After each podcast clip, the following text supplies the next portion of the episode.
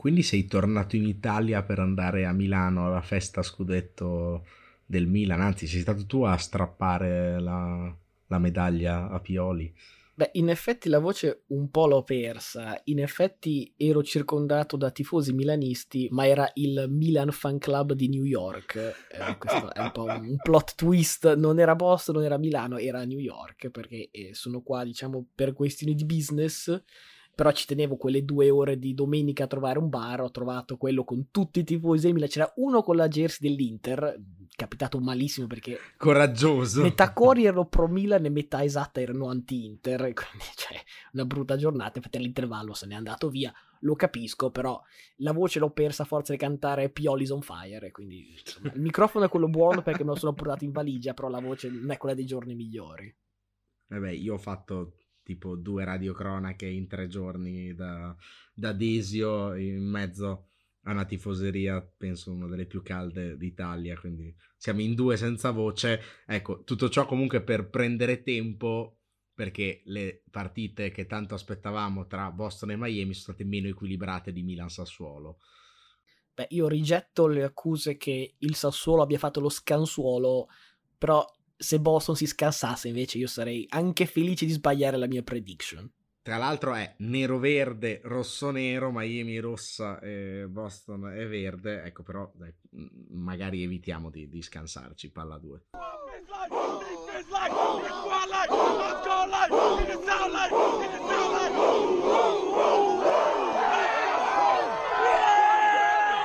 Let's go!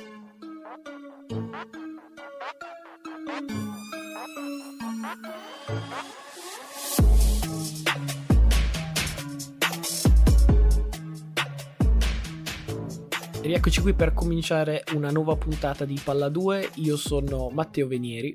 E io sono sempre Luca Bolognesi. Puntata numero 112 e come detto nella intro, ecco, tante attese per eh, Boston Miami e poi io sinceramente non ho visto in maniera integrale nessuna delle quattro partite, ma cioè, hanno avuto anche poca storia e soprattutto non una partita in cui tutte e due le squadre abbiano avuto il roster al completo, quindi un po' l'amaro in bocca per quello che poteva essere e non è stato come bellezza di serie.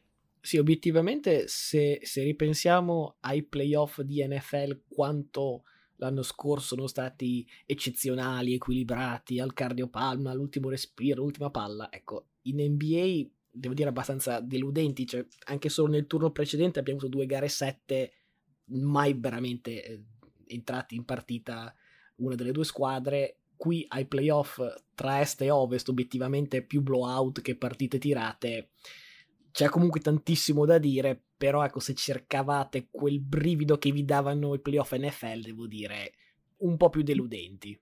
Soprattutto la serie tra Boston e Miami, come ho detto, è stata un po' martoriata da, dagli infortuni, ma tra l'altro non infortuni gravi, ma acciacchi, perché vedi Smart che gioca una partita, poi salta la successiva, poi ne gioca un'altra, poi risalta Robert Williams che torna durante i playoff, poi salta qualche partita in qua e là.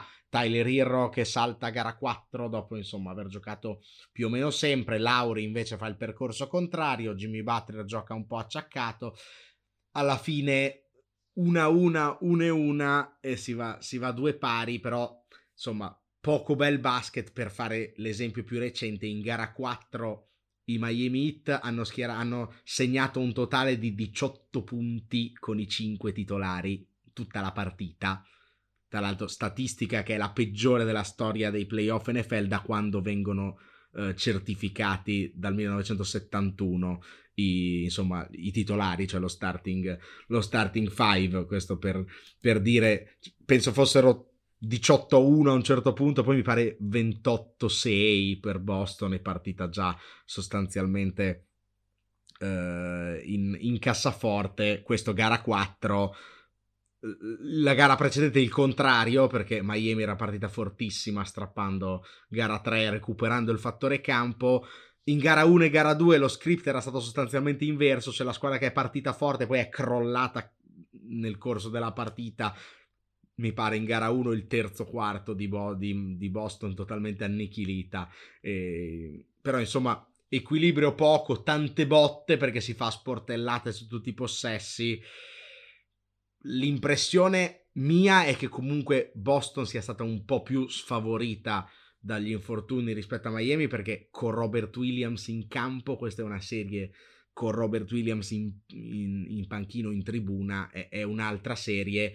I Miami hanno vinto un totale di tre quarti in quattro partite e sono comunque due vittorie su quattro, vincendo il terzo quarto di gara 1 e il primo quarto di gara 3 e poi in garbage time il quarto quarto di gara 4 uh, eh, a, a babbo morto. Ecco, come detto altre volte, il problema è che quando c'è una serie così equilibrata, la squadra che tra virgolette ruba, cioè insomma riesce a strappare anche le partite in cui non gioca magari al meglio poi eh, è quella che passa e come al solito i Celtics hanno sprecato una marea di occasioni.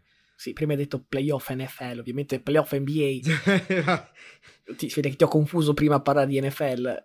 Sulla questione del, sia delle run che degli infortuni, forse è quello che rende la, la serie ancora più difficile da leggere perché penso che in, in media almeno due assenti importanti a partita, a volte anche di più, eh, e anche devo dire equamente distribuiti perché appunto eh, Lauri ha mancato le prime due ma mancavano anche Orford e Smart quindi fai fatica a capire insomma il peso degli infortuni dove stia. Va detto che prima non li hai nominati però per esempio Tucker ha fatto un viaggio nei spogliatoi ed è tornato zoppo e da lì più o meno sempre in campo. Ma zoppo Tatum sembrava essersi fatto male ma credo fosse un po' una simulazione perché stava giocando veramente male. Smart pensavo si fosse veramente rotto qualunque osso della caviglia, invece non so come ha fatto una polpirsata ed è tornato più, più vispo che mai.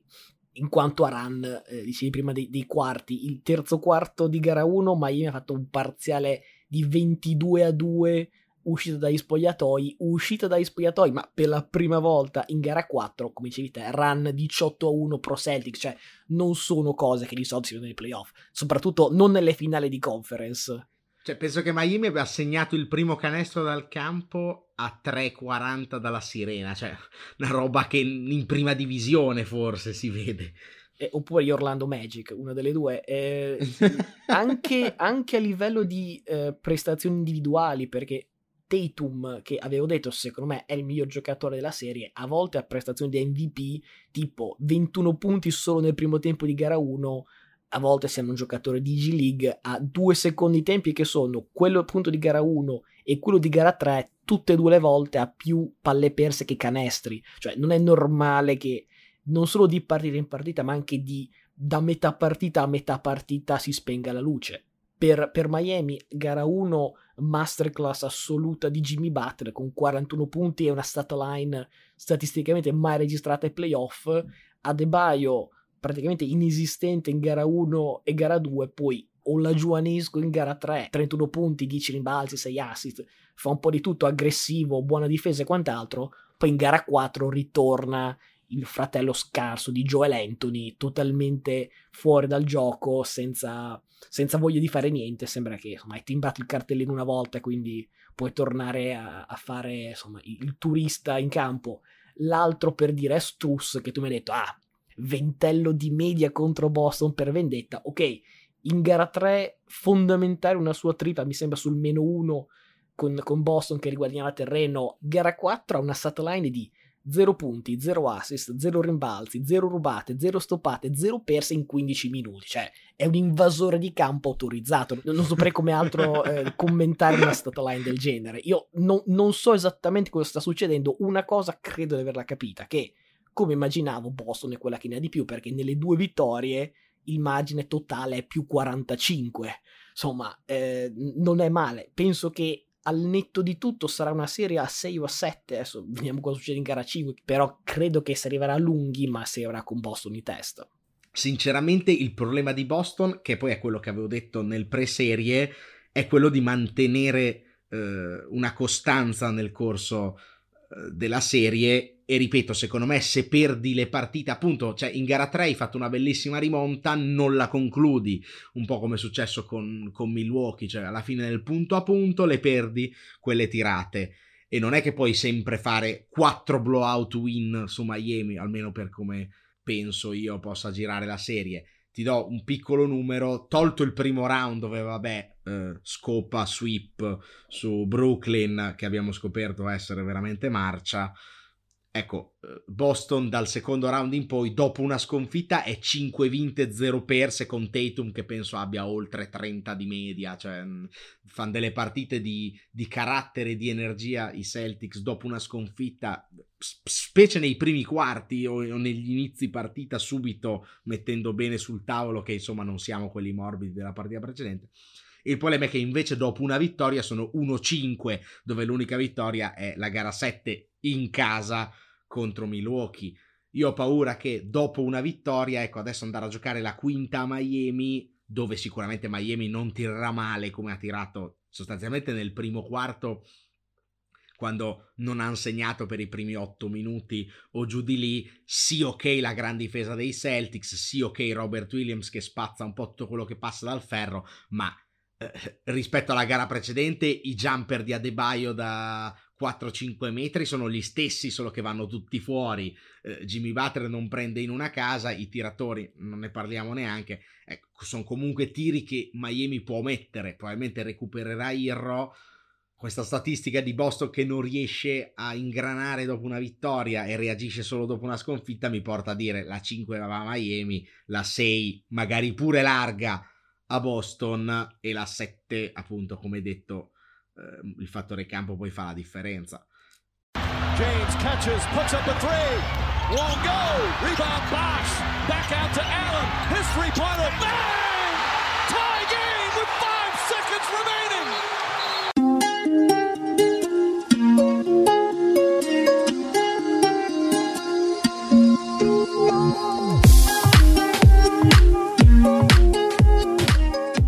Passiamo a ovest, siamo alla serie Golden State Dallas e invece eh, noi registriamo a poche ore da gara 4, quindi al momento potrebbe ancora essere cappotto, siamo sul 3-0, vediamo se c'è qualcosa da, da commentare oltre a, a stasera, perché potrebbe essere finito tutto lì. Prima serie, questo mi ero dimenticato di dirlo la scorsa volta, è la prima serie Golden State contro Dallas dal 2007, quella famosa stagione con Novitsky MVP eliminato da, dai Warriors, il We Believe Team, che peraltro è, è, era il collettivo che a suo tempo mi fece appassionare dei Warriors e quindi se, se, dico che simpatizzo Warriors non è solo perché vabbè c'è Steph, KD e grazie, no, io... Ma che, ma che Steph, il barone! Cioè, cioè allora, i tempi del, di We Believe erano Barone, Montellis, Steven Jackson, J. Rich e soprattutto il più grande centro della storia del basket, Andris Piedris, che penso anche sia sopravvissuto ai tempi di Steph, è riuscito a tirare non so come avanti per diversi anni facendo veramente schifo, mi ricordo che eh, quando anche metteva un libro veniva giù l'arena per applausi, questo per dire che giocatore, che fenomeno. Eh, dicevo, 3-0 abbastanza severo per, per, per, quello che hanno fatto vedere i Mavericks, però ecco, questa serie sta ancora di più seguendo un copione che avevo immaginato alla vigilia, cioè Luca è il messia, eh, peccato che prega nel deserto, invece i Warriors, soprattutto come collettivo, stanno massacrando i Mavericks. Cioè, per carità, magari si può discutere perché anche Steph sta giocando ottimi playoff, eh, trentelli a non finire. Però mettiamo come assioma che Doncic sia il miglior giocatore di questa serie, non a caso viene da due quarantelli fra, fra, gara, fra gara 2 e gara 3. Poi, cioè, se vuoi fare un aggravatore di giocatori dalla 2 alla 5, 6, forse anche 7, cioè tutti i Warriors, ovviamente Steph, Clay, Poole, Looney, c'è anche un Otto Porter che ha fatto grandi cose in gara 2. Eh, Draymond Green. Il Draymond Green, ovviamente. C'è Wiggins che insomma sta veramente facendo qualunque cosa sui due lati del campo. E Dallas fa fatica a trovare un giocatore che, anche qui, non solo di partita in partita, ma da quarto a quarto ries- riesca a-, a, rispondere colpo su colpo con, con questi giocatori.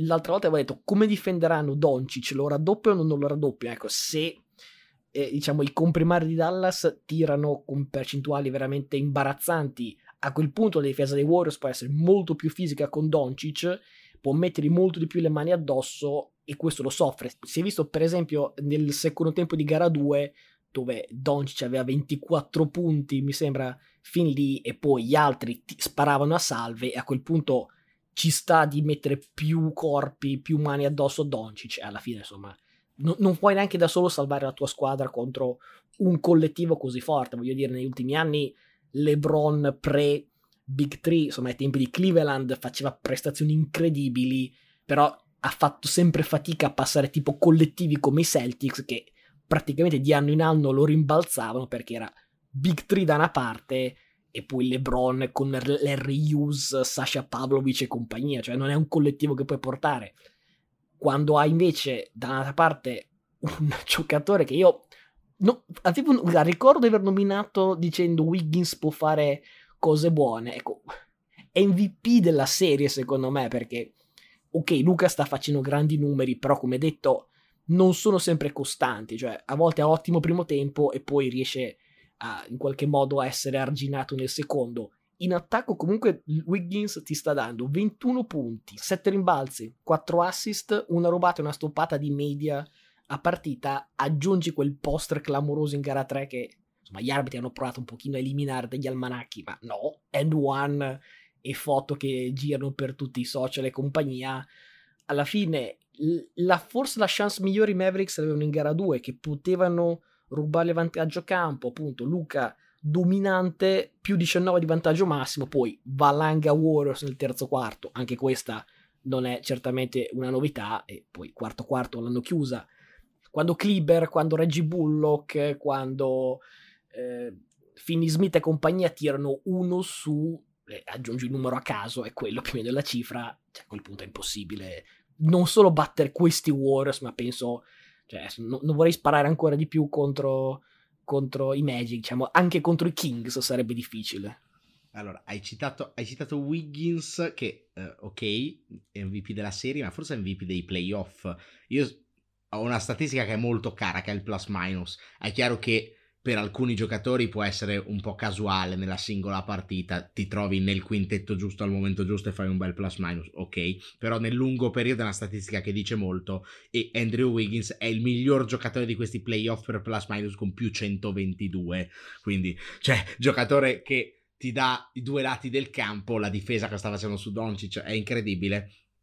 Torno un attimo indietro perché se tu un po' avevi eh, intravisto bene questa serie, ecco per il capitolo eh, affermazioni invecchiate male e in breve tempo, ecco l'upset che io avevo dato di Dallas su Golden State 4 a 2 è già invecchiato in una maniera proprio marcia. Anche perché, sinceramente, eh, io vedevo Dallas super calda. Se, continu- se continuava a tirare così, poteva giocarsela con chiunque. Ecco, ha smesso di tirare così. Forse era anche un po' inusuale il modo in cui hanno tirato contro Phoenix nell'altro, nell'altro verso. Ecco, il problema è, è, un po' salvate il soldato Doncic, no? Cioè, eh, dice molto del collettivo il fatto che Wiggins sia il migliore per plus minus. Draymond Green penso che sia un giocatore eh, che non si può mettere in discussione in nessuna maniera se non dal punto di vista caratteriale. Eh, Clay Thompson è... Mh, mm, la superstar gregario che tutti vogliono, anche se ovviamente non è più eh, così superstar, ma è capace ancora di, di fare quello che deve. Eh, poi è emerso pure Jordan Poole, eh, Steph Curry è sempre Steph Curry. Dall'altra parte abbiamo Doncic che se non sbaglio è tipo due vinte, sei perse in carriera nei playoff quando segna più di 40 punti.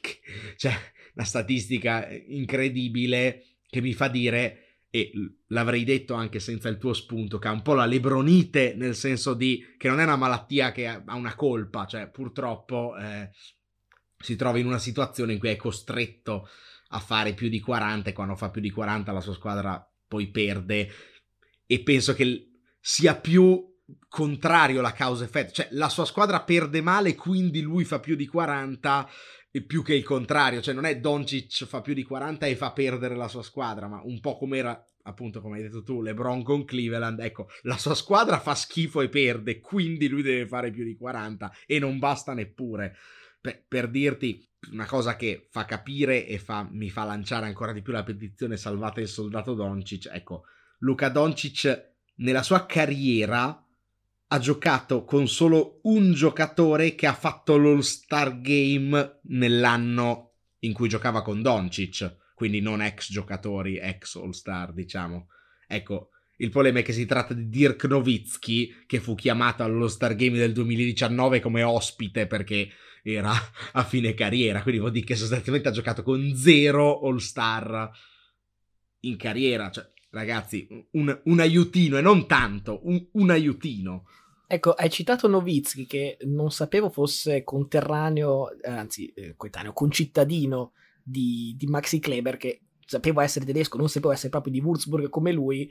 Ecco, penso basti eh, citare questa statistica. Contro Phoenix ha tirato col 46% da 3. Cioè, di cosa stiamo parlando? Contro i Warriors sta tirando con il 14 alla fine la prediction che avevo fatto settimana scorsa, buttando lì il nome di Dallas, però potrebbe essere vera lo stesso, cioè Boston e Miami, Boston o Miami arriveranno in finale massacrate da una serie forse a sette partite in cui si saranno picchiati con gente acciaccata già da prima, che avrà, si sarà anche picchiata in gara 7, beccheranno gli altri belli freschi che sono riposati affrontando la squadra dell'oratorio e quindi il solito culo dei Warriors vincono anche quest'anno, che comunque, visto che l'avevo detto inizio anno, sarebbe anche buono.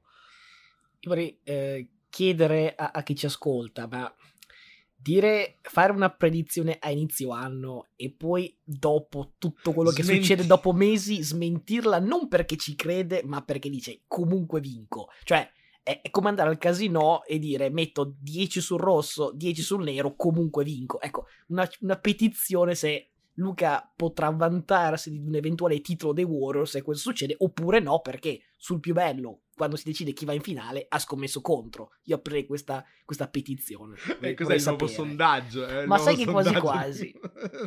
Listen, we're talking about practice. Not a game, not a game, not a game. We're talking about practice.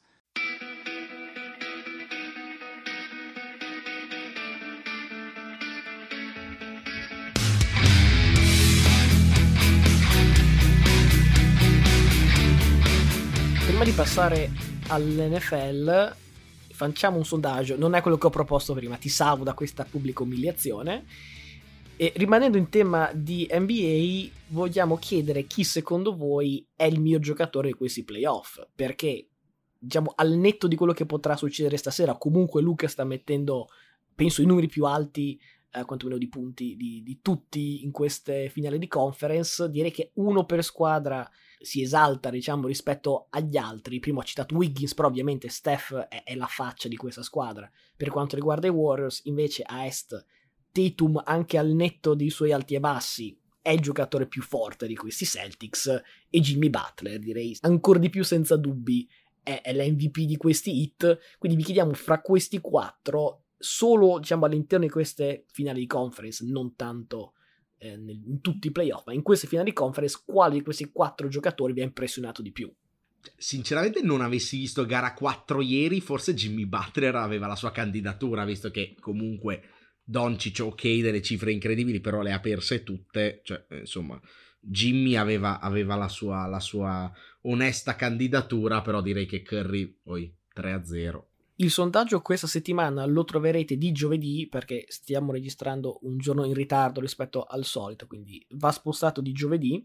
Lo trovate su Spotify nel corso di tutta la settimana facendo swipe up mentre ascoltate, invece su Instagram nelle storie alla pagina di Palla2, ovvero Palla2 Podcast con gli underscore. Per quanto riguarda il sondaggio di settimana scorsa, per fare ponte con la NFL, vi avevamo chiesto se avevate piani di andare a vedere una partita in Europa quest'anno, visto che appunto ce ne saranno ben 5 che si giocheranno fra, fra Inghilterra e Germania, risultati misti ma con eh, molti forse che quindi mi, mi, inducono a pensare che almeno una buona parte di questi forse andranno a vederla addirittura ho, ho, qualche sì anche sicuro, non so se già i piani siano stati fatti, non credo perché appunto i biglietti non sono ancora... Cioè, I biglietti non sono ancora no, venduti. magari non sono ancora messi in vendita, però magari qualcuno ha già messo lì una quota eh, di biglietti facendo risparmi per, per, mesi, anni, perché insomma penso saranno abbastanza cari, però se uno vuole andarsi a vedere Rogers eh, prima di, di morire, ecco questo direi che è la sua... cioè di morire o Rogers o il fan, uno dei due, però insomma non, non è che ci siano molte volte in cui Rogers verrà in Europa perché un po' come Brady, cioè sono quelle squadre che vuoi andare a, eh, a scomodare la superstar, farla venire in Europa, che poi si lamenta il jet lag e questo e quest'altro, il campo di Wembley non va bene. No, ovviamente le superstar si tenono là e qua si, si, si, portavano sempre i Jaguars, che tanto, cioè, cosa va che si lamentino i Jaguars? Ecco, quest'anno vengono sia Brady che Rogers, ottima occasione, quindi bene, sono contento che alcuni di voi stiano, insomma, eh, preparando questa trasferta perché so, sono già emozionato per voi. Ready?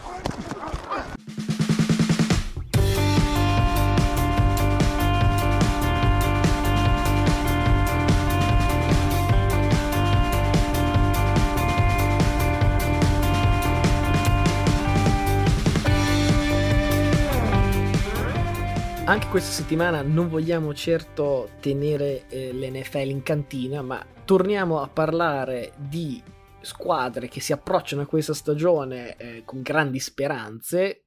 Quanto grandi lo decidiamo oggi, anche diciamo con una mano che ci viene data da DraftKings, che ancora non è sponsor, però visto che la SNAI non ci ha fatto sponsor in 112 puntate, noi cioè, cerchiamo il miglior offerente.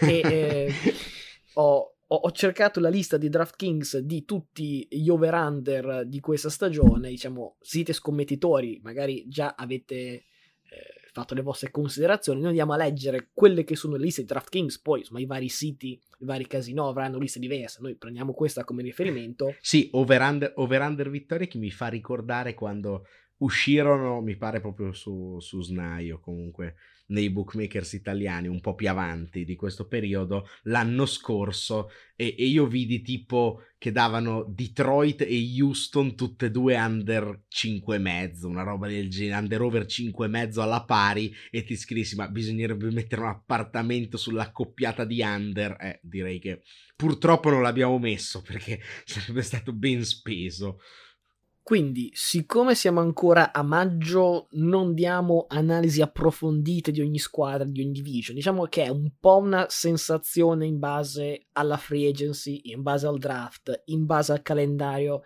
che più o meno abbiamo letto settimana scorsa. Ecco, di questo cerchiamo di capire eh, come vediamo varie squadre. Le eh, elencheremo tutte e 32, però appunto a mitragliata, cioè non stiamo a dare troppo nel particolare, però proviamo a dare le nostre impressioni. Cioè, ma come? Non vuoi fare tre ore e mezzo di esegesi della schedule dei Jacksonville Jaguars per spiegarci perché andranno under 6 e mezzo? Questo, se vuoi, lo lascio a te. Io invece partirei direttamente con le UFC East, dove danno Buffalo al primo posto con 11 e mezzo. Personalmente eh, so che l'anno scorso erano i tuoi favoriti quanto dato 15 vittorie l'anno scorso, 14-15, non mi ricordo. Una roba del genere. Ecco, esatto. Eh, secondo me la division resta più o meno, diciamo, con rapporti di forza immutati, cioè ci sono loro e poi ci sono gli altri senza una rivale veramente che possa tenergli testa. Potrebbero comunque splittare di nuovo se c'è un'altra tempesta di vento eh, con i Patriots. Miami, secondo me, dopo ne parliamo, può fare bene in generale sono una delle due o tre squadre migliori della IFC, io comunque 11 e mezzo andrei over. Patriots, dicevo, eh, sono un po' in questa terra di mezzo secondo me, perché a, a, fare la lista dei quarterback, e prima o poi ci arriveremo anche a fare questa cosa qua, non so esattamente fra AFC e NFC, ma anche solo nello specifico in questa, in questa conference, non so dove mettere Mac Jones, e proprio in un, in un, anno in cui ci sono così tanti giocatori forti, così tanti quarterback forti, Mac Jones è un po', diciamo, nella lista di quelli che traballano. 8 e mezzo è, penso, realistico. Io andrei under perché secondo me, e mi aggancio a Miami che ne ha 9, secondo me Miami potrebbe andare over anche po' per quel famoso dollarone che ho di mezzo, quindi Miami la vedrei sulle 10 vittorie, New England potrebbe anche andare molto peggio delle 8, eh, per dire solamente under, potrebbe anche andare peggio. I Jets sono a 5,5, mi dicevi che c'hanno una schedule brutale, sarà credo anche indipendente da questo interessante vedere come proseguirà la crescita di Zach Wilson, non metterei troppe troppe fish, diciamo, su, sul piatto dei Jets, però insomma, credo che già avere una buona stagione di Wilson sia tutto quello che vogliono. Eh, secondo me Wilson è, è, un po' il rampa di lancio. Il draft ha draftato bene. I Jets, cioè, così a occhio, appena me, mi hai dato le cifre, ho detto, beh, over 5,5, cioè è una stagione in cui possono fare bene ed emergere, quantomeno, diciamo, come squadra di, tra virgolette, mezza classifica. Poi, nel frattempo, mi appariva su Instagram in un post per caso la schedule che io tu hai detto ne abbiamo parlato settimana scorsa, ma io già settimana scorsa non l'avevo vista, continuo a non averla vista. E il problema è che giocano, vabbè, due volte con Buffalo, poi due volte con eh, i Dolphins, due volte con i Patriots, che non sono partite facili. Poi hanno l'incrocio con la division Bengals, Ravens, Browns, non so quando, ma chissà se ci sarà uh, uh, Watson e, e Steelers. Poi hanno at Green Bay i Broncos, insomma, schedule tutt'altro che facile. Chiaro che con Jacksonville, Seattle, Detroit, Chicago possono vincere, possono vincere anche con Cleveland. Minnesota è un po' più difficile, dovrebbero strapparne una uh, ai Patriots, però si può fare l'over 5,5, ma non è, così, non è così facile. Ovviamente le altre schedule non le analizziamo e quindi questo fa capire quanto può cambiare poi l'impressione di una squadra mi piace a poi guardi contro chi gioca. Sono d'accordo con te sull'under 8,5 dei Patriots, più o meno per gli stessi motivi sono una grossa candidata a bucare la stagione, secondo me, i Patriots. Uh, l'anno scorso hanno fatto ben sopra le aspettative, non so se possono tenere questo standard, almeno se Mac Jones non fa un salto di qualità. Buffalo sono propenso a ripetere la, il pronostico dello scorso anno e quindi over 11,5 ci sta. Miami è data 9 secca e quindi a questo punto mi prendo esattamente 9 vittorie per Miami e dico uguale a 9 perché cioè, non posso prendere né under né over, resto così fedele al dollarone che ho invece no. Tu hai detto che faranno più vittorie di Kansas City, io che ne faranno uguale o meno, ecco, gliene do 9 così poi mi tengo margine per darne qualcuna in più, ma non troppe a Kansas City. Anche perché voglio, voglio ricordare così ti dico una piccola chicca che Odell Beckham Jr. ha più lanci in carriera di 40 o più yards di tua, quindi insomma tutto da verificare quello che succede a Miami. Ok, con Tyreek Hill questa statistica potrebbe rovesciarsi, però insomma, da lì a fare doppia cifra di vittorie è, è tutto da vedere. Ma ho letto un, un'intervista di Tyreek Hill in cui dice che tu ha una delle spirali più belle che abbia mai visto, molto aziendalista Tyreek Hill, vediamo se anche in partita, non sull'allenamento è così. Eh, eh, andiamo oltre, andiamo proprio alla division che ho appena coinvolto con i Jets, dove di Cleveland non abbiamo trovato la quota perché giustamente non sapendo ancora l'entità della possibile squalifica sembra giusto che non mettano lì delle cifre. Cincinnati è data a 10 vittorie della favorita secondo appunto DraftKings e anche qui mi sento di prendere un uguale, nel senso gli do proprio 10 vittorie. Le altre due le vedo invece un po' in calo. Baltimore è data a 9,5 e prendo l'under ok che l'anno scorso hanno avuto tutti gli infortuni del mondo, ma un po' vorrei capire Lamar Jackson quanto è sano, perché poi l'anno scorso ha saltato anche qualche partita. E un po' comunque mi sembra una squadra che forse ha già toccato l'apice e rischia di scendere ulteriormente, anche perché non si sa ancora chi è il ricevitore a cui eh, Lamar lancerà. Ok, Batman, però insomma. Pittsburgh è data a 7,5, anche qui prendo under, squadra che si fondava sulla difesa, ok, però rookie QB, tra l'altro tutto da dimostrare, insomma, difficile, in una division così difficile andare sopra a 7 vittorie. Sì, in effetti credo l'abbiamo uguali perché eh, adesso appunto in attesa di Cleveland, Cincinnati è la classica squadra che potrebbe fare parte di grafiche future della Serie A. Squadre sconfitte al Super Bowl, vedete poi l'anno dopo, gli anni dopo, come sono cadute in basso. Ecco, secondo me cioè, n- non ci sono motivi sulla carta per, per dire farà parte di questo gruppo. Adesso la schedule è abbastanza difficile per carità, però non è impossibile la connection Barrow Chase non vedo perché dovrebbe smettere di essere così elettrizzante. La linea è solamente migliorata, non può essere peggiorata. La division, e qui arriviamo al punto, non è che abbia un padrone assoluto. Secondo me i Cincinnati Bengals possono essere la squadra che un po' ribaltano questo trend. È chiaro che se ribaltarlo vuol dire torni al Super Bowl, allora insomma è, è un paletto un po', un po' alto, però secondo me over 10 vittorie, già ne ha fatte 10 lo scorso anno, secondo me è sicuramente a loro portata. Baltimore e Pittsburgh ho entrambe come te under perché di Baltimore, insomma, sto battendo su questo concetto un po' da, da diverse settimane. Hai dei dossier, dei plichi. Esatto, eh, resto molto, eh, diciamo, dubbioso di quello che sarà l'attacco se diventa veramente run run e lancio a Andrews, perché più o meno in questo momento non vedo altre situazioni. Pittsburgh, come hai detto te, eh, c'è, c'è, Kenny Pickett da, da, testare, credo potrebbe essere finalmente, finalmente in un certo senso, non perché me lo auguri, ma potrebbe arrivare alla fine della prima stagione perdente di Tomlin. Nonché anche in questo caso, insomma, ci sarebbe da, da, da mettere magari sulla graticola perché ha fatto un paio di stagioni con Big Ben veramente mummificato. E tanto di cappello per essere arrivato fin qui senza stagioni perdenti. Questa la vedo abbastanza traballante. Passiamo all'AFC South dove eh, DraftKings dà parità 9,5 sia a Tennessee che a Indianapolis, che in effetti in questi ultimi 2-3 anni stanno sempre viaggiando a braccetto, quasi in maniera anche abbastanza irritante perché non si capisce mai qual è la squadra più forte, perché insomma i Titans sono arrivati molto più in là di quanto ci si aspettasse. E poi con Tannehill si è vista la figura che hanno fatto. I Colts erano una squadra che nessuno vuole incontrare, e poi nessuno ha incontrato perché sono usciti malamente contro Jacksonville in, in Week 18.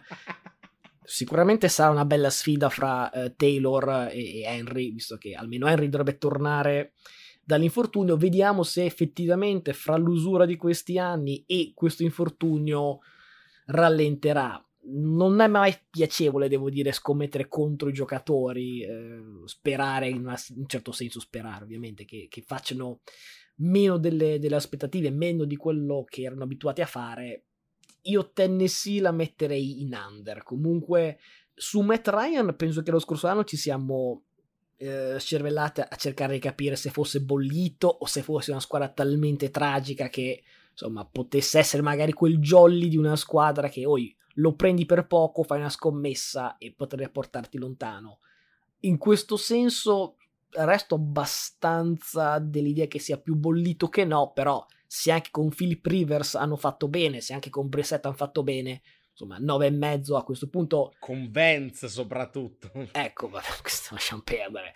Eh, darei comunque l'over. Jacksonville 6 e mezzo. Cioè, Jacksonville è la squadra che prima di aver visto over-under ho detto darò l'over poi do 6,5 di costi, 6,5. Eh, mettiamola così, glielo do perché tanto Houston che è quotata a 4,5 immaginiamo uno sweep. Una la prenderanno almeno fra Titans e Colts. E per il resto voglio sperare che eh, Lawrence farà una crescita da prima scelta assoluta e questo basterà diciamo a portare all'over. Houston dicevo 4,5 under su una squadra veramente tragica, finché non arriva giocatori di talento, non ha quasi neanche senso riconoscere la 32esima squadra. Fin qui sono una squadra trappabuchi che sarebbe già retrocessa se esistessero le retrocessioni. Ripeto, finché non arrivano giocatori seri non ne parlo neanche. Beh, detto che sottoscrivo tutto quello che hai detto su Titans e Colts, l'anno scorso avevo già pronosticato i Titans come in, in squadra che poteva essere a fine ciclo eh, forse ho sbagliato di un anno, potrebbe essere questo l'anno in cui sono effettivamente a fine ciclo, sull'over dei Colts siamo d'accordo. Ecco, su Houston, alla fine, nello schifo generale, comunque l'anno scorso ne hanno vinta qualcuna di partita. 4,5 è tanto. Io 4 sinceramente gliele darei, quindi sono molto indeciso. Secondo me una Jacksonville la strappa, per dirne una. E Jacksonville prendo under perché 6 e mezzo è davvero troppo. Passiamo adesso al, all'AFC West per chiudere e qui si chiude proprio con i fuochi d'artificio. Ancora favorita secondo DraftKings Kansas City a cui danno 11 secco. Ecco, io devo stare sopra Miami, ricordiamo, per la, prediction, però prendo lo stesso under 11 perché la schedule è veramente troppo difficile in una division pazzesca, gliene darei 10 secche di, di vittorie. Denver e Los Angeles Chargers sono date a 10, anche qui secche. Prendo uguale per Denver, cioè gliene do 10 così come a Kansas City, e invece prendo over per i Chargers che secondo me se i giocatori che hanno aggiunto riescono a rimanere sani possono essere i candidati a essere un po' quella che emerge da una division comunque di altissimo livello, ma siamo comunque a tre squadre da doppia cifra di vittorie qui. Ultima purtroppo Las Vegas, a cui eh, viene dato 8,5 come under over alla pari. Ecco, soprattutto visto il contesto di quello che ci sta attorno, mi tocca prendere under. Cioè, come fa una division così a produrre quattro squadre con record vincente? Un po' difficile, ecco, però comunque 7-8 vittorie le faranno, eh. Riparto anch'io con Kansas City, eh, l'avevo citato settimana scorsa, hanno un calendario molto strano perché le prime otto squadre sono otto eh, reduci da un record vincente del 2021 che sicuramente rende la partezza in salita anche perché c'è da capire chi e come si sostituisce Tyreek Hill e insomma capisco che su Mahomes ci sia più da dubitare che magari qualcuno la droppi piuttosto che lui non riesca a esaltare il Juju di turno anche qui sto un pochino cavalcando la mia prediction di Miami di Kansas City. Chiaro che potrebbe anche essere un, un, un 11 vittorie uguale e, e, basterebbe. Questo potrebbe portarmi, diciamo, a prendere l'uguale. Voglio giocarmi un uguale in, in tutto questo calendario, a differenza tua che invece ne prendi un milione, eh, facciamolo notare per piacere, e quindi prendo un uguale che Beh, ma scusa, u- u- uguale è più rischio perché sto prendendo una cifra contro tutti gli under e tutti gli over. Insomma, dai, non mi, se- non mi sembra un motivo di critica. Ho visto prima, mi hai mandato il, le tue early predictions tutte quelle che erano secche senza lo 0,5 erano uguali. Cioè, quello che dice Vegas, tu dici sì, ok, hai ragione per dire. Chargers e Broncos sono entrambe a 10 vittorie. Denver veramente ha un calendario fuori di testa e insomma su questo c'è, c'è poco da dire. È talmente facile all'inizio che potrebbe essere un buon modo appunto per far adattare Wilson al contesto dopo una carriera intera passata a Seattle. È anche vero che avere una, una schedule difficilissima a fine anno con un quarterback che tende a peggiorare a fine anno, per me è la ricetta per andare under.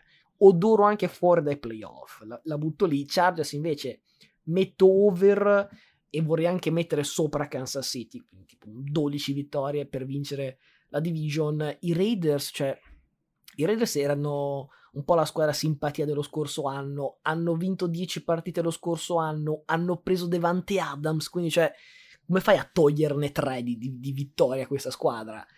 Ti dirò, eh, le mie sensazioni molto appunto all'inizio di questo percorso sarebbero Chargers 1, Chiefs 2, poi Raiders e Broncos. Come dici te mi rendo conto che è fatica far entrare tutte queste vittorie e non è che sia necessariamente pensare a un tracollo clamoroso di, di, di Denver, però metterei metterei over Las Vegas e penso che alla fine gli darò 9, cioè penso che più o meno quello sia, sia la sua posizione. Ma scusa, eh, domanda, domanda, velocissima, ma quindi se dai 12 vittorie a Kansas City ne dai 13 a Miami? No, ho dato uguale a Kansas City. Quindi a 11 e ne dai 12 a Miami, quindi per vincere la, la, il dollarone. Interessante. Asterisco per cambiare idea più avanti. Eh. personal foul, unnecessary roughness. Number 92 of the defense for throwing a punch. Number 92 is ejected.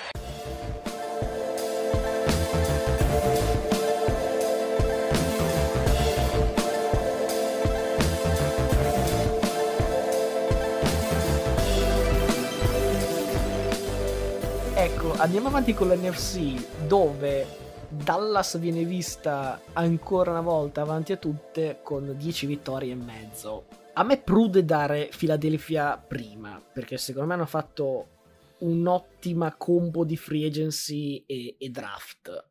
Diciamo così, sensazioni ad oggi che appunto mi prendo assolutamente la libertà di ribaltare poi eh, fra qualche settimana e mese. Vorrei dire prima Philadelphia, seconda Dallas. Quindi over Philadelphia e under Dallas.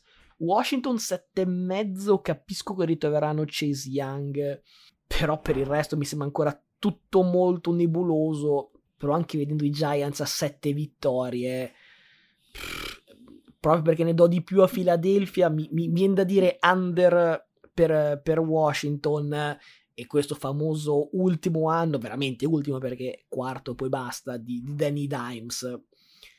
Non, non, so se sarà un, cioè, al quarto anno arriva la, so, la, rivelazione che scopre di essere veramente un fenomeno. Per il resto la squadra mi sembra mh, abbastanza piena di buchi e quindi darei l'under. Cioè, visto che dici che do sempre uguale, ecco qui do under anch'io ai Giants. Ah, non dai over quest'anno, ne dai 9 vittorie, 10 vittorie. no, guarda, 15. sono sceso dal carro dopo, dopo, due partite l'anno scorso. Quest'anno diciamo che la scelta di eh, GM e head coach mi ha abbastanza convinto, però insomma siamo ancora all'ultimo anno della gestione precedente, cioè c'è da smantellare, quindi tanking selvaggio e ma molto under 7, cioè una roba tipo 3. Secondo me under anche i commanders che fanno altrettanto vomitare, tipo noi. Purtroppo, esatto, non ne faremo tre perché una con Washington alla fine la vinci sempre. Cioè, poi hai Detroit, hai Houston, cioè insomma, diciamo Washington e Giants stanno sulle 5-6 vittorie a pro capite. Sinceramente, io sta division non riesco, non riesco a dare degli over, cioè faccio fatica. Philadelphia per me è stata miracolata l'anno scorso, ha un QB che non è un QB, gli prenderanno le misure, gli daranno una cascata che salta due o tre partite, ecco, under 8 e mezzo e siamo anche qui alla feccia. Poi qua invece siamo alla tradizione e la tradizione mi dice metti Dallas a 12 vittorie. Ormai tutti gli anni, eh. Questo è l'anno dei Cowboys, 12 vittorie. Questo l'hanno fatto anche l'anno scorso. Andiamo quindi eh, a nord con l'NFC North e un'altra division bella scoppiettante. La precedente per il livello basso, questa per un mix, insomma. Curioso che fossero tutte date con cifre esatte e che io abbia piazzato ovviamente tutti uguali e penso che fosse, fosse questa quella a cui ti riferivi quando uh, mi criticavi per gli uguali. Ecco, Green Bay a 11, Minnesota a 9, Chicago a 7 7, Detroit a 6. Questo è eh, quello che dice DraftKings. Mi sento di essere d'accordo su Green Bay a 11. Green Bay potrebbe fare un po' di fatica, però sinceramente, soprattutto in difesa, ha confermato molto. Credo che sia abbastanza solida per fare un'altra regular season abbastanza eh, positiva. 11 probabilmente la sua misura, poi ripeto, guardando la schedule potrei cambiare idea. Minnesota a 9 mi sembra ragionevole, è una squadra che l'anno scorso ha perso una marea di partite per scarti risibili. Può fare un record vincente. Confermo anche il 7 su Chicago, detto che anche l'anno scorso gli ho dato più o meno quella cifra lì e poi ho visto la schedule e mi sono un po' pentito. Qui forse potrei anche dire under perché non sono così convinto di Fields. Quindi dai, ti do, ti do la soddisfazione di dire under invece che uguale. 6 vittorie di Detroit dove, scusami? Cioè under, finché c'è Goff in regia, 6 vittorie le vedo col binocolo. Green Bay Packers ovviamente over e fuori playoff, questo la butto già lì.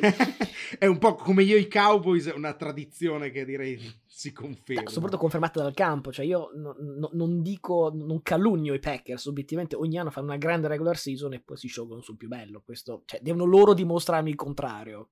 Per quanto riguarda Minnesota, io ho, ho buone sensazioni anche basate sulla fiducia, diciamo, di un, nuovo, di un nuovo regime, perché comunque ogni anno magari ci si dimentica, poi guardando i tabellini di come sono andate le partite, e, e il record in sé può anche ingannare, perché ogni volta c'è la partita eh, per sapere un calcio, c'è sempre un motivo per cui Minnesota perde una quantità sp- sproporzionata di partite, quindi dai, nuovo regime, over.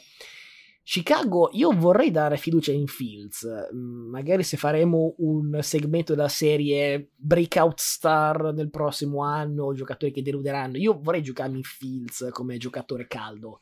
Il problema è che ho sotto il, il roster, quantomeno il reparto ricevitori di questa squadra, Mooney, che è buon giocatore, poi Equanimous Sam Brown, Sharp, Colk Matt, cioè ragazzi, cioè, è, è, veramente un, un, corpo ricevitore veramente imbarazzante. Cioè, mm, sette, sette, vittorie sono assolutamente troppe. Invece tu mi dici dove le trovi le vittorie dei Lions? Le vittorie dei Lions le trovo io perché vedo Philadelphia, Washington, Seattle, New England, Giants, ovviamente Chicago due volte, Carolina, Jets. È una squadra che, per carità, era arrivata fino a, a week 13 a secco di vittorie, però quante volte abbiamo detto, eh ma che sfiga quella partita lì, che sfiga quella partita là, Justin Tucker, calcio più lungo della storia de, dell'NFL. È una squadra che ha finito in crescita e secondo me è molto importante finire in crescita per prendere fiducia, specialmente quando è, è una squadra comunque nuova, cioè l'allenatore era nuovo, Goff era il primo anno. Secondo me 6 vittorie è abbastanza alto, eh? però gli voglio dare fiducia, quindi do l'over. Ti ricordo che la division in cui hanno partecipato i Lions è stata vinta più di recente da Tampa Bay che non partecipa più alla stessa division dei Lions rispetto ai Lions. Quindi cioè, non mi sorprenderei se facessero un'altra stagione in cui ah ma che sfiga due vittorie. Che è un buon gancio per passare alla, all'NFC South proprio con uh, Tampa Bay che è quotata a 11,5 e in questi due anni di era Brady la media è 12 vittorie quindi più o meno il numero è quello. L'idea di chiedersi quanta benza avrà eh, in, camp- in, corpo Brady, cioè ormai penso ce lo chiediamo da 4-5 anni e la risposta è sempre tanta e soprattutto più degli altri. Quindi su questo non voglio discutere. Il calendario però, l'abbiamo detto la scorsa volta, è molto complicato, eh, ci sono stati alcuni cambi, specialmente in linea, e è uno di quei motivi per cui sto Brady ha sempre fatto, specialmente nella parte eh, diciamo, della seconda parte di carriera, ha sempre fatto molto bene perché non potevano mettergli le mani addosso gli avversari. Quindi c'è un po' di, di, timore, diciamo che un po' di aggiustamento in linea potrebbe causare qualche problema all'inizio, però la division è veramente, veramente molle e quindi mi prendo un over, forse potete anche confermare appunto questo 12 vittorie di, di media di Era Brady. I Saints a 8, guarda, ti, ti potrei dire che sono una di quelle squadre che sono o da molto over o da molto under perché mi piace dare fiducia in teoria a Winston mi piace l'idea insomma che possono ritrovare Thomas hanno draftato bene con, con Olave hanno firmato Jarvis Landry. Il problema è che Thomas è un giocatore che vede un infortunio è stato out tutto l'anno. Landry insomma, praticamente si, si, è fatto male in qualunque parte del corpo negli anni a Cleveland. Poi c'è il rookie che, insomma, può avere un impatto immediato o al contrario faticare molto. La difesa però è veramente molto forte. Io metterei un over e secondo me se la possono giocare tranquillamente con, con le Minnesota eh, e le San Francisco di turno per un, por- per un posto in wild card. E invece Carolina e Atlanta sono due squadre assolutamente alla canna del gas.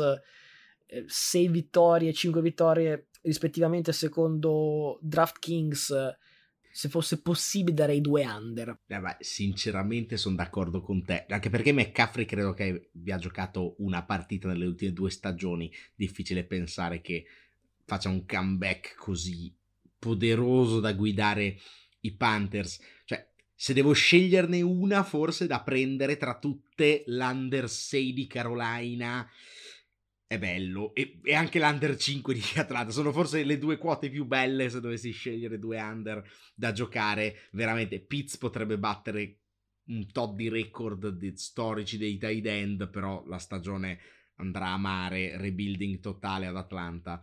Idem a Carolina e sono ribadisco d'accordo con te sono d'accordo con te anche sui Saints perché eh, Jameis insomma io devo, devo cavalcare il GOT e quindi dico over 8 e attenzione under under over sono 3 erano 5 6 e 8 secchi e non ho preso l'uguale quindi tutti zitti.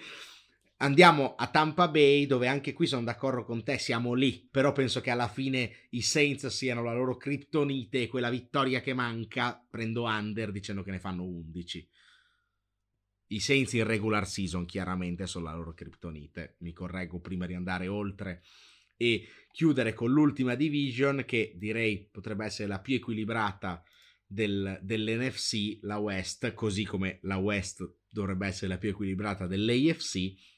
DraftKings dà favoriti i campioni uscenti, giustamente, dei Los Angeles Rams con 10 vittorie e mezzo e io penso che andrà over perché è una squadra che ha una cer- acquisito una certa maturità, anche aggiunto giocatori importanti come Bobby Wagner e Allen Robinson, insomma, il materiale per fare over secondo me c'è anche perché la division si abbassa di qualità secondo me rispetto all'anno scorso. San Francisco è data a 10 e prendo l'under perché non sono così convinto che Lance sia pronto per prendere lo scettro, insomma, niente di speciale di Garoppolo, però insomma, quantomeno Garoppolo faceva il suo compitino e permetteva a San Francisco eh, di portarsele a casa con il resto. In più c'è la situazione di Bo Samuel che al momento non parteciperà agli OTA, insomma la situazione è un po' bollente lì, vorrei, vorrei capire, 10 mi sembrano tante. Arizona è data a 9 e qui prendo l'ultimo uguale della mia serata. Anche qui c'è da capire la situazione di Murray, sono una squadra candidata a sbagliare clamorosamente la stagione. Questo è un uguale non facile perché Arizona potrebbe andare, è un'altra squadra che potrebbe fare molto under o molto over a seconda di come butta la stagione. Seattle 6 e mezzo. Mi ricordi quante ne hanno fatte l'anno scorso con Russell Wilson? Perché cioè, senza Russell Wilson come dovrebbero fare a fare 7 vittorie? Sì, sicuramente il fatto che ora non ci sia più Wilson ma ci sia Drew Locke mi fa propendere per un under selvaggio, anche perché continuo a non capire quale sia il piano dei Seahawks, a parte quello di tankare malamente, e se devono tankare allora under, senza problemi. Passo ai Rams che eh, hanno il calendario più difficile di tutta la Lega, la division è sempre bella tosta, anche se ma rispetto agli anni passati Seattle qualcosa mollerà per forza di cose. Mi prendo comunque l'over perché insomma, eh, direi che sono la, la favorita, eh, se non altro per appunto i galloni di campioni in carica e non vedo perché a questo punto ipotizzare diversamente. San Francisco e Arizona sono veramente difficili da leggere perché Trey Lance è un giocatore che penso possa, anzi penso avrà diciamo già la responsabilità di parte titolare e penso possa fare cose importanti vista anche comunque la, il capitale che hanno dovuto sganciare per andarlo a prendere così in alto. È chiaro che sarebbe un po' una delusione se dovesse perdere di nuovo il posto per Garoppolo, che sembra che lo tengano lì, un po' perché nessuno offre la casa per Garoppolo e un po' perché serve un po' una polizza assicurativa nel caso Lance abbia problemi. Under perché, come dici te, Dibo è un'altra incognita, Lance appunto è un'altra incognita, sono un po' tante, ok la difesa, però... Mh, 10 a questo punto è un bel numero. Arizona per me è un under scritto sulla pietra, cioè Hopkins out per metà stagione e Hollywood Brown per quanto sia un buon giocatore non allaccia le scarpine a Hopkins, questo non, non, non, si, non si discute. calendario di Arizona cioè, già comincia con opener contro Mahomes, poi at Raiders e contro i Rams e qui potrebbe già partire 0-3 tradizionalmente le squadre Kingsbury chiudono male e alla fine hanno Rams, San Francisco, Chargers, New England, Denver, Tampa Bay, Atlanta, beh questa è la vittoria, e San Francisco, cioè a parte Atlanta e forse Denver, non, non penso che Las Vegas dia favorita eh, Arizona in nessuna di queste partite. Tante motivazioni per darle come sorpresa in negativo della stagione che mi, mi prendo l'under e penso che sarà un tema che mi porterò dietro per il resto della stagione. Beh, dopo che mi hai letto la schedule, potrei cogliere l'occasione per togliere un altro uguale e prendere l'under, eh? Perché... cioè,